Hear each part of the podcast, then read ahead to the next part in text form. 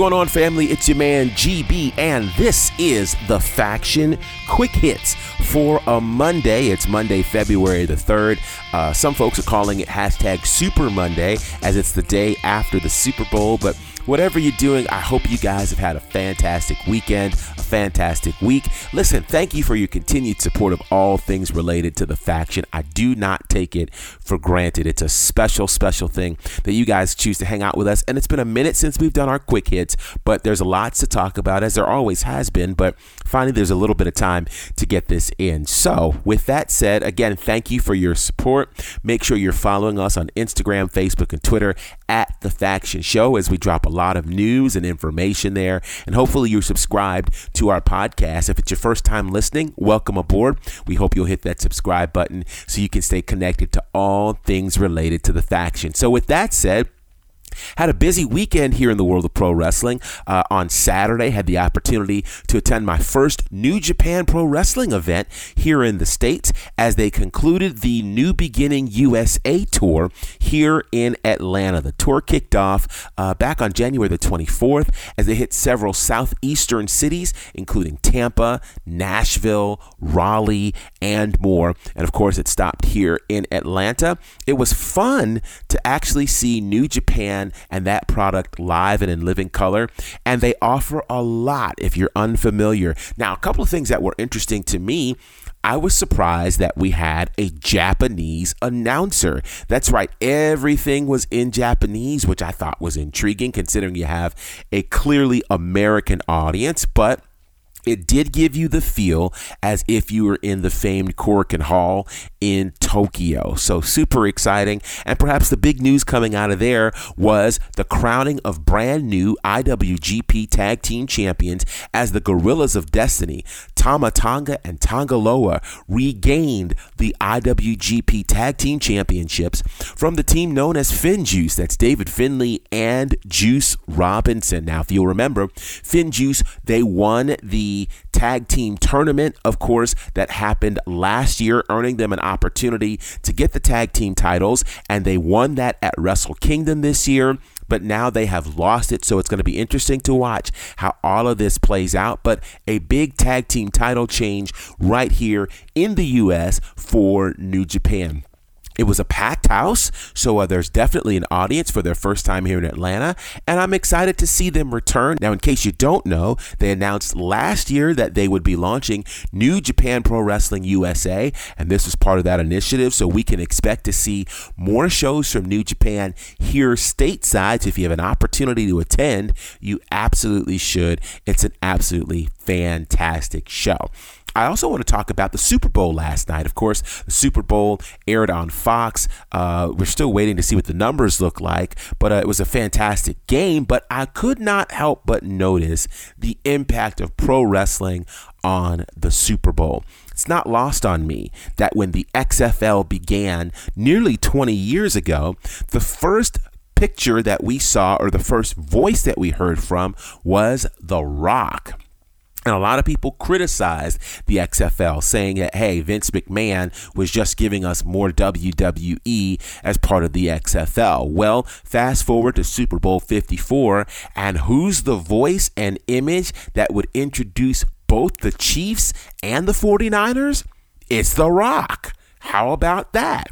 And he did it in full rock form. I mean, he he had his catchphrases, he had his personality, he had it all.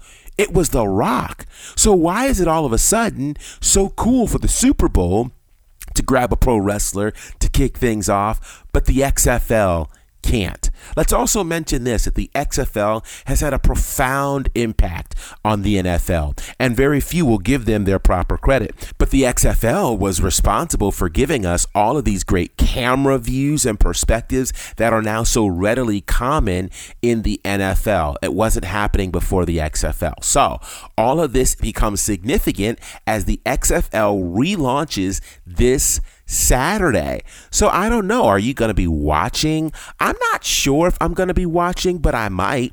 I mean, I am a football fan, and certainly I'd like to see what's going to happen. But I think a lot of people are wondering has Vince McMahon chosen to take the XFL seriously? Will this be football or another opportunity to expand the WWE brand? Personally, I think they've taken a lot more time, they've been a lot more intentional, they have a lot of actual football people involved.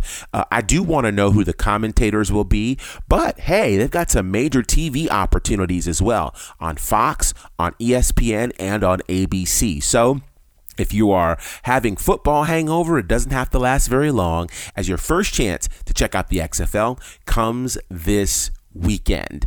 All right, with that said, very quickly, I want to touch on the fact that uh, we've got some super cool things happening in, of course, All Elite Wrestling, uh, WWE, the NWA, and the like. And my question is, which product are you paying attention to most? You know, we're really going through a bit of a wrestling renaissance. And as we go through that, um, it's an interesting time. You'll note that uh, on our social media channels, we shared a story about major changes happening in WWE. The co presidents of WWE have been swiftly removed as co presidents George Barrios and Michelle Wilson are no longer a part of WWE. It was a swift termination, and all of this has happened uh, really as a result of a few things. One, declining ratings, which is a big piece, two, declining stock prices, and uh, it's all interesting because, of course, WWE is coming off the heels of what has been one of the most successful financial years for them after locking in deals deals with Fox, locking in a new deal with USA, taking advantage of that uh, Saudi Arabia money. But what it hasn't translated to are great ratings. And so these two presidents are out you currently have Frank Riddick, uh, Frank Riddick III, who has been named the interim chief financial officer, and he reports to Vince McMahon as WWE will be searching for a permanent CFO and CRO, being a chief revenue officer. According to Vince McMahon, he said that the shakeup was sparked by conflicting strategic visions for the company.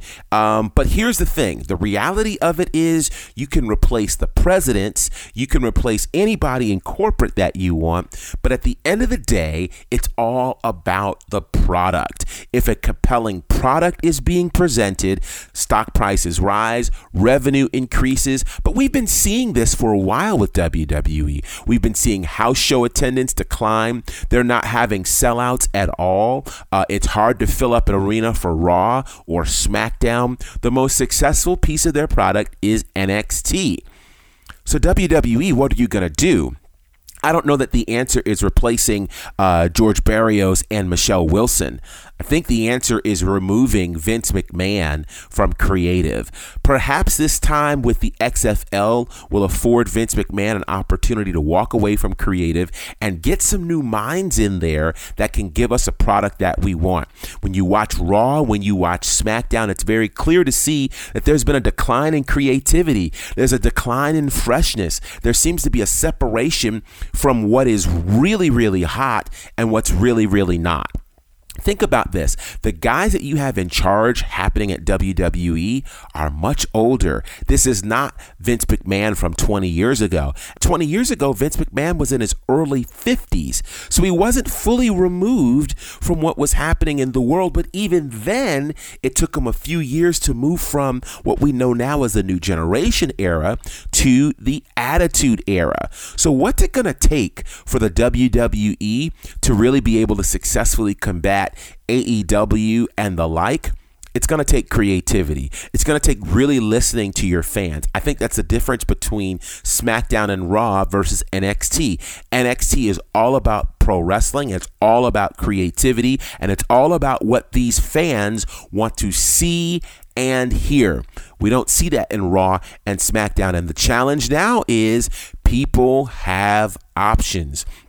There's All Elite. There's Ring of Honor. There's Impact. There's New Japan. There's all sorts of organizations out there. There's Southern Honor. There's Independent Wrestling.tv, which has about a hundred independent wrestling organizations on there. There are options for the fans of the WWE. They're not tethered and tied to World Wrestling Entertainment. So WWE's got to figure some things out quickly because now with stock prices dropping, with you know responsibilities to deliver for Fox and USA, yeah, this problem isn't going away anytime soon. Now, if there's anything that could be a silver lining, it's that WWE tends to operate historically best when there's competition. The difference, though, has been they've been the underdog. They were the ones that didn't have as much funding, they didn't have as much uh, corporate background, and they did not have stock prices and stockholders to really attend to. It's a little bit different now. So, what's going to happen? I don't know. We've had our suggestions over time. Hopefully, they'll be paying attention to those, but we'll see. In the meantime, I want to hear what you think about WWE and what they should do to really turn their ship around if they even can. Let us know via social media Instagram, Facebook, and Twitter at The Faction Show. Of course, you can follow me at Bonnerfied. And uh, until next time, it's GB representing for Courtney and Clack, and this is The Faction.